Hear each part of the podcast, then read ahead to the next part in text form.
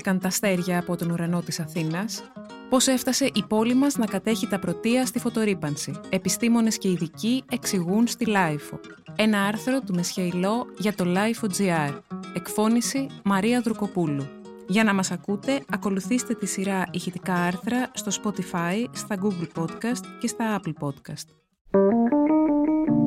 Είναι τα podcast της LiFO.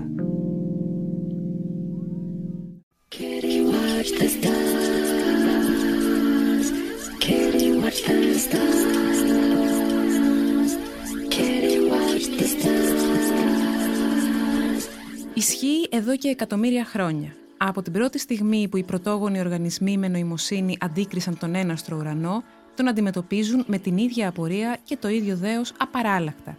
Η λέξη άνθρωπος άλλωστε προέρχεται από τη φράση «ανοθρόσκο», δηλαδή «κοιτάω ψηλά», δεν υπάρχει πολιτισμός που να μην προσπάθησε να κατανοήσει τη μαγεία του ουρανού, των αστεριών και την απεραντοσύνη του σύμπαντος, επινώντα συστήματα επιστημονικά και θρησκευτικά, λογικά και παράλογα, για να καταλάβει τι υπάρχει εκεί πάνω, από πού προήλθε, να αναζητήσει και να εξηγήσει τα φωτεινά σημάδια που προκαλούσαν και εξακολουθούν να προκαλούν μεταφυσικές ανησυχίες.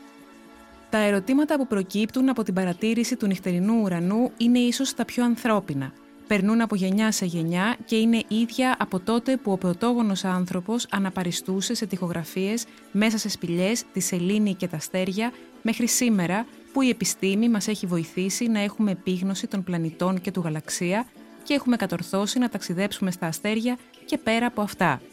Ωστόσο, κάτι έχει αλλάξει. Κάποτε ο άνθρωπος γνώριζε λίγα, αλλά είχε πραγματική εικόνα του ουρανού.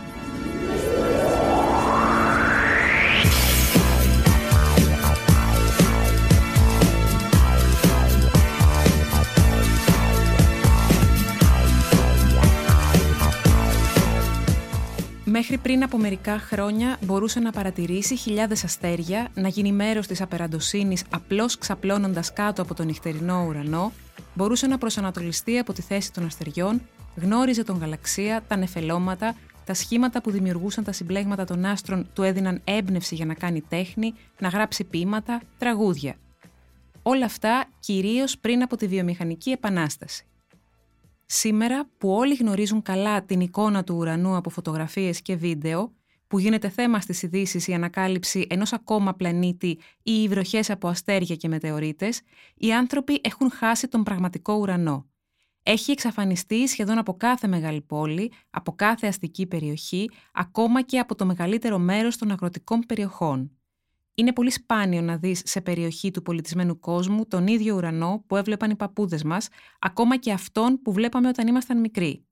Κάποτε, σε σκοτεινό ουρανό, μπορούσε να διακρίνει κανείς 5 με 6.000 άστρα. Σήμερα, στην πόλη μπορεί να διακρίνει περίπου 50, οπότε κάντε τη σύγκριση, λέει ο Αριστίδης Βούλγαρης, αστρονόμος και πρόεδρος του Ομίλου Φίλων Αστρονομίας Θεσσαλονίκης. Υπεύθυνη γι' αυτό είναι η κατάσταση που δημιουργεί τη νύχτα το έντονο φως, η οποία είναι πλέον μη αναστρέψιμη, καθιστώντας μη ορατό το μεγαλύτερο μέρος του νυχτερινού ουρανού.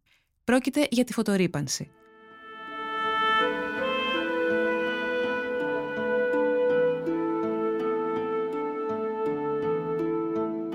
Το 80% της Ευρώπης και της Βόρειας Αμερικής δεν μπορεί να έχει πια την εμπειρία της απόλυτης νύχτας. Η φωτορύπανση είναι η άσκοπη διάχυση φωτός στην ατμόσφαιρα, λέει ο κύριος Βούλγαρης. Καταστρέφει τον ουρανό, ο οποίος είναι τμήμα της φύσης στην οποία ζούμε, σβήνοντας τα αστέρια από το στερέωμα. Η φωτορύπανση έχει επιπτώσεις στο οικοσύστημα, παραδείγματος χάρη, διώχνει τα νυχτόβια πουλιά, αλλά κυρίως στον άνθρωπο. Έχει διαπιστωθεί πως δημιουργεί διαταραχές ύπνου, στρες και επηρεάζει το βιολογικό του ρολόι. Όλος ο πλανήτης, όλοι οι οργανισμοί έχουν κουρδιστεί εδώ και εκατομμύρια χρόνια βάσει της αέναης εναλλαγής ημέρας και νύχτας. Η διαπνοή των φυτών, ο ύπνος των θηλαστικών κλπ. Μετά τη βιομηχανική επανάσταση, ο άνθρωπος είναι απολύτως υπεύθυνος για αυτή την εναλλαγή, παρενοχλώντας για ακόμα μία φορά την ηρεμία του πλανήτη μας. Ο τρόμος που γεννάει η σύγχρονη άγνοια, ακόμα και για τα πιο συνηθισμένα φαινόμενα της φύσης, φαίνεται και από τον πανικό που δημιούργησε το 1994 στο Λος Άντζελες η διακοπή ρεύματος λόγω σεισμικής δόνησης, όχι από το ταρακούνημα, αλλά επειδή το απόλυτο σκοτάδι έκανε ορατό τον ουρανό με τα αστέρια σε όλη του τη μεγαλοπρέπεια. Πολίτες που δεν είχαν ξαναδεί ποτέ τον γαλαξία και τη γαλακτόχρωμη ζώνη στον ουρανό, τηλεφωνούσαν έντρομοι στην αστυνομία, στην πυροσβεστική και στα αστεροσκοπία για να ρωτήσουν τι ήταν αυτό το περίεργο φαινόμενο που εμφανίστηκε στον ουρανό και αν ευθύνεται για τη διακοπή. Απλώς έβλεπαν για πρώτη φορά στη ζωή τους τα αστέρια.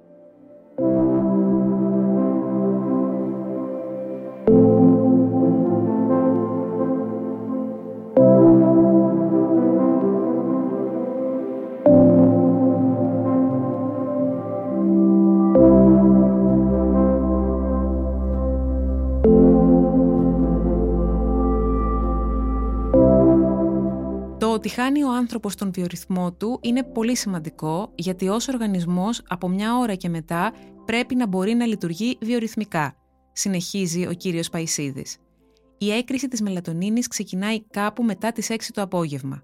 Εάν υπάρχει έντονο φως, αυτή η έκρηση ή θα ανασταλεί τελείως ή θα καθυστερήσει και στο τέλος θα φέρει έως και αϊπνία.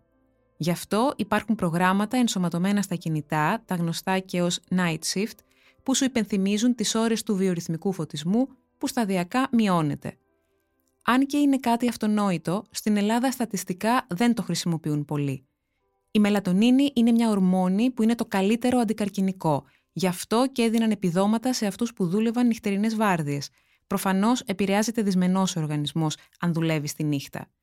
Όταν έχεις πάρα πολλά και έντονα φώτα στο οπτικό σου πεδίο, διαταράσσεται ο βιορυθμός. Μιλάμε για κακή ποιότητα ζωής και αυτό είναι άλλη μια σημαντική παράμετρος. Το απόλυτο σκοτάδι είναι δύσκολο να το ορίσεις και να το μετρήσεις με ακρίβεια, ωστόσο, το 2001 ο ερασιτέχνης αστρονόμος John Bortle επινόησε μια κλίμακα που βοήθησε να γίνει πιο συγκεκριμένος ο τρόπος που μετριέται. Οι ταξινομήσεις του ποικίλουν από τον ουρανό του κέντρου της πόλης, που είναι κατηγορία 9, όπου το μόνο που διακρίνεις είναι το φεγγάρι, κάποια άστρα και κάποια συμπλέγματα άστρων, μέχρι την κατηγορία 1 σε περιοχές όπου ο γαλαξίας δημιουργεί διάχυτες αντανακλάσεις στο έδαφος. Οι πιο πολλές περιοχές της Ευρώπης και της Βόρειας Αμερικής βρίσκονται κάτω από ουρανούς κατηγορίας 6 ή 7 σε νυχτερινά τοπία τόσο φωτισμένα που μπορείς να βγεις στον δρόμο και να διαβάσεις άνετα τους τίτλους μιας εφημερίδας. Εκτός από τις μετρήσεις που κάνουν οι ειδικοί, σήμερα μπορούν να γίνουν μετρήσεις από οποιονδήποτε, εύκολα και με τιμές που προσεγγίζουν αυτές ακριβών οργάνων, λέει ο κύριος Παϊσίδης. Όπως έχουμε το crowdfunding, υπάρχει και το crowd research. Μέσα από το κινητό όλοι μπορούν να μετρήσουν και να στείλουν τα στοιχεία για τον αριθμό των άστρων που μέτρησαν στο τάδε σημείο. Το κινητό έχει κρατήσει τις συντεταγμένες από το σημείο όπου βρίσκεσαι, στέλνεις τις πληροφορίες και με αυτόν τον τρόπο φτιάχνεται ένας χάρτης. Τα iPhones έχουν καλό αισθητήρα και με την εφαρμογή Dark Sky Meter μπορείς να μετρήσεις την ποιότητα του σκοτεινού ουρανού. Αν μετρήσεις παραδείγματος χάρη σε ένα νησί την ποιότητα του ουρανού με τα φώτα ενός βενζινάδικου ανοιχτά και μετά ζητήσεις από τον ιδιοκτήτη να τα σβήσει για λίγο και να ξανακάνεις τη μέτρηση, θα καταλάβεις τη διαφορά. Το πρόβλημα της φωτορύπανσης δεν είναι απλώς μεγάλο στην Ελλάδα. Αν παρατηρήσει κανείς τον χάρτη με τις τιμές στο light pollution, καταλαβαίνει ότι έχουμε τα πρωτεία στη φωτορύπανση στην Ευρώπη, μάλιστα έχουμε διπλή φωτορύπανση και ιδιωτική και δημόσια. Η οδό Αθηνάς, ένας από τους πιο έντονα φωτισμένους δρόμους του κόσμου, είναι φωτισμένη τέσσερις φορές περισσότερο από το φυσιολογικό από φανάρια και ιστούς φωτισμού του Δήμου, αλλά εκτός από τον δημόσιο φωτισμό, είναι δέκα φορές περισσότερο φωτισμένη από τους ιδιώτες. Όλα σχεδόν τα καταστήματα έχουν βγάλει δύο-τρεις προβολείς να φωτίζουν το πεζοδρόμιο και μιλάμε για πολύ υψηλές εντάσεις, προσθέτει ο κύριος Παϊσίδης. Δεν υπάρχει αξιολόγηση της φωτορύπανσης από άποψη ενέργειας, δεν γίνονται μετρήσεις. Σε άλλες πόλεις του εξωτερικού πετούν συνεχώς πάνω από την πόλη, σαρώνοντάς την. Και όταν δεν μετράς κάτι και δεν υπάρχουν εκτιμήσεις, δεν ασχολείσαι με αυτό. Οι ανάγκες φωτισμού ενός δρόμου προκύπτουν από στοιχεία. Υπάρχουν και πρότυπα γι' αυτό που προσδιορίζονται με κάποια κριτήρια. Όταν αυτές οι απαιτήσεις δεν γίνονται με ομοιογένεια σε όλη τη χώρα και με έναν συγκεκριμένο τρόπο, αμέσως δημιουργείται πρόβλημα γιατί άπαξ και ο ένας δρόμος φωτιστεί με έναν συγκεκριμένο τρόπο, πρέπει να φωτιστεί αντίστοιχα και ο διπλανός, για να μην φαίνεται σκοτεινός. Δηλαδή, ενός κακού μύρια έπονται. Το πρώτο μεγάλο πρόβλημα της φωτορύπανσης στην Ελλάδα ξεκινάει από μια αυθαιρεσία στον προσδιορισμό των αναγκών φωτισμού. Αυτό θα μπορούσε να αλλάξει μόνο αν υπήρχε ένας νομοθέτης που θα όριζε μέγιστη ένταση φωτισμού, απαγορεύοντας σε μια εγκατάσταση να λειτουργεί ή βάζοντας πρόστιμο για την τάδε ένταση. Το ανθρωπογενές νυχτερινό αστικό τοπίο αποτελεί μια χαοτική εικόνα απαρτιζόμενη από πλήθος χυμάτων και εντάσεων που προέρχεται από τη λάμψη φωτεινών πηγών παντός είδους. Οι φωτεινές επιγραφές, ακόμα και ευτελή φώτα, όπως ο σημαντήρας του ταξί ή τα φώτα του ψυγείου του περιπτέρου, αν ειδωθούν συνολικά, δημιουργούν μια σύνδεση που οδηγεί στη φωτορύπανση. Ακόμα και αν υπήρχε κάποιος μαγικός τρόπος ώστε το φως που βλέπουμε στο οπτικό μας πεδίο άμεσα μπροστά μας να μην φτάνει στον ουρανό, πάλι θα ήταν εμπόδιο γιατί θα αποσπούσε την προσοχή μας από τον ουρανό, θα εισηγούνταν μια νέα ιεράρχηση στον τρόπο που θα τρέξει η ματιά μας.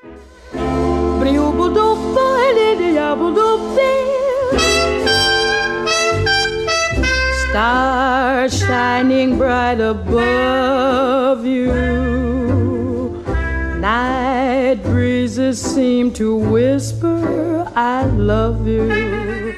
Παρόλο που είμαστε πρωταθλητές στην Ευρώπη στη φωτορύπανση, οι μετεωρολογικές συνθήκες στην Ελλάδα θα μπορούσαν να την κάνουν ελκυστική τουριστικά ως αστρονομικό προορισμό, μια φράση που προς το παρόν είναι άγνωστη εντός των συνόρων.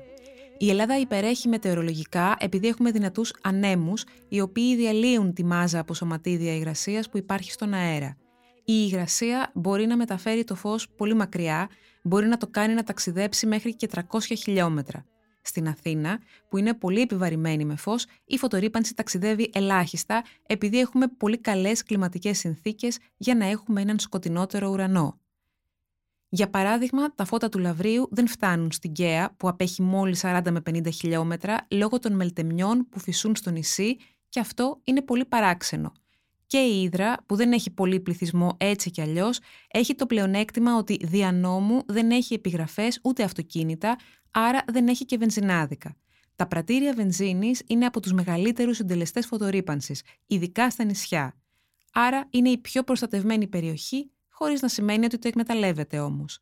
Θα μπορούσε να πιάσει την αριστεία πανευρωπαϊκά και να προσελκύσει αστρονομικό τουρισμό, αλλά παράγει φωτορύπανση και πάει όλο και χειρότερα. Θα δείτε φανοστάτες οι οποίοι εκπέμπουν φως πολύ έντονο και περισσότερο από όσο χρειάζεται. Στα Δωδεκάνησα, που πιάνουμε το πίξε ηλιοφάνεια πανευρωπαϊκός, ακόμα και τον Νοέμβριο, θα μπορούσε να ευνοηθεί η επιμήκυνση της τουριστικής περίοδου. Ο αστρονομικός τουρισμός θα μπορούσε να τα πάει λίγο καλύτερα τον χειμώνα. Δεν μας ενδιαφέρει να τα πάει καλά τον Αύγουστο και τον Σεπτέμβρη. Δεν υπάρχει αστρονομικός τουρισμός καθόλου στην Ελλάδα όμως. Στην Ιταλία και στην Ισπανία έχουν πάρα πολύ. Κάνουν και συνέδρια πάνω σε αυτό και εκδρομές, έχουν υποδομές με ξενοδοχεία, με τηλεσκόπια, έχουν μέχρι και πρόγραμμα με ημερομηνίες των εκλήψεων και από πού θα φαίνονται καλύτερα δεν περιμένουν να ανακοινώσει την έκλειψη ο τύπος δύο μέρες πριν, έχουν στήσει ολόκληρη τουριστική επιχείρηση πάνω σε αυτό το γεγονός. Και στην Ελλάδα υπάρχει αστρονομικό ημερολόγιο, αλλά όχι τέτοιος τουρισμός. Τα νησιά έχουν το εξής καλό. Επειδή παρεμβάλλεται η θάλασσα, δηλαδή περιοχή στην οποία ευτυχώς δεν ζουν άνθρωποι, δεν υπάρχει φωτισμός. Η λέξη φωτορύπανση είναι μαρκετίστικη, με την έννοια ότι η Διεθνής Επιτροπή Φωτισμού δεν τη δέχεται και το ίδιο φαινόμενο το ονομάζει παρασιτικό φωτισμό. Καταλήγει ο κύριος Παϊσίδης. Και είναι λογικό, γιατί πώς γίνεται να πατάς έναν διακόπτη, να κλείνεις τα φώτα και να εξαλείφεται εντός κλάσματος του δευτερολέπτου σχεδόν ακαριέα η φωτορύπανση. Δεν είναι ρήπη αφού φεύγουν τόσο γρήγορα. Ζούμε την εποχή της εικόνας και του ήχου, λέει ο κύριος Βούλγαρης. Δυστυχώς όμως όχι την εποχή της ωραίας εικόνας και του ωραίου ήχου. Πολύ λίγοι πια σηκώνουν το κεφάλι πέρα από το ύψος της οθόνης των 17 ιντσών. Και μπορεί να είναι πολύ εύκολο να μην έχουμε φωτορύπανση κλείνοντας απλώς έναν διακόπτη. Το ζήτημα είναι κάποιος να ασχοληθεί σοβαρά για να διορθωθεί η κατάσταση και να μην γνωρίσουν οι επόμενες γενιές την πραγματική εικόνα του νυχτερινού ουρανού μόνο από φωτογραφίες. Ήταν ένα άρθρο του Μεσχέη για το Life.gr. Τα podcast της Life ανανεώνονται καθημερινά και τα ακούτε μέσα από το Life.gr ή τις εφαρμογές της Apple, του Spotify ή της Google. Κάντε subscribe πατώντας πάνω στα αντίστοιχα εικονίδια για να μην χάνετε κανένα επεισόδιο. Ηχοληψία, επεξεργασία και επιμέλεια, φέδωνας χτενάς και μερόπικοκίνη. Ήταν μια παραγωγή της Lifeo. Είναι τα podcast της Lifeo.